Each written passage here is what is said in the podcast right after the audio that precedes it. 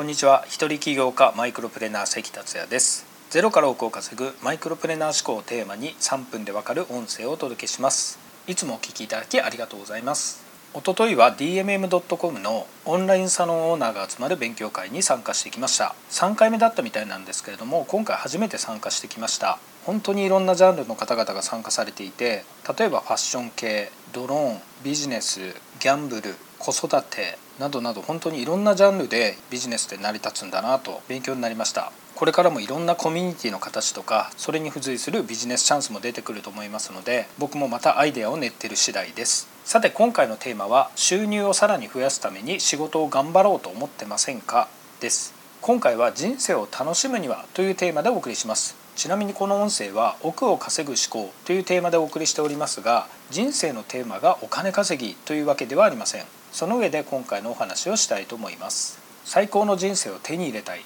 と思っている方であればお金をもっと稼ぐことを大きな目標の一つにされていることでしょう。その目標は例えば月収50万円。月収100万円さらに月収500万円1000万円などと数字で決められていることと思います。目標は数値で決めることが基本です。数値で決めることによって自分が何のビジネスをやればいいのかどれぐらいの行動をすれば達成できるのかなどを具体的に考えるようになり具体的な計画が立てられるようになります。あとは計画通り行動をやり続け検証して改善してまた計画を立てと繰り返し続けていけばいずれ目標を達成できます。今回お伝えしたいのは目標を達成したその後に注意すべきことです。例えば最大の目標が月収100万円だったとしましょう。それを達成したとします。そうすると今度はもっともっと仕事を頑張って200万円を目指そうとなる場合があります。その思考になった時に気をつけた方がいいことがあります。それは単にお金を増やしたいというだけの目標になりお金の数字ばかりを追い求めてしまうと危ないということです。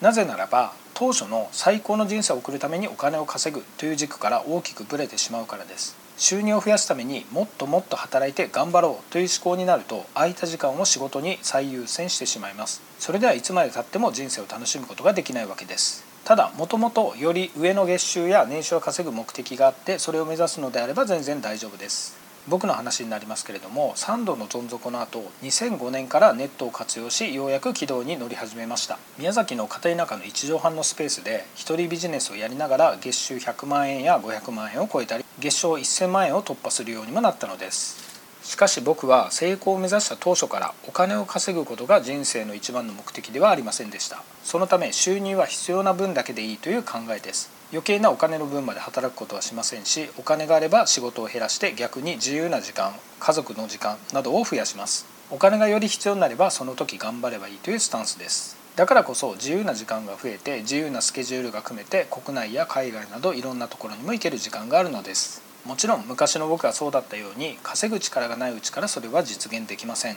そうなるためには今お話したような思考や稼ぐスキルが必要というわけです。僕自身今でも心がけています。あなた自身がどのような人生にしたいのか是非その目的に向かって頑張っていただきたいと思います。今回は以上です。最後までお聴きいただきありがとうございました。この音声を気に入っていただけましたらシェアなどしていただけると嬉しいです。それではまた明日。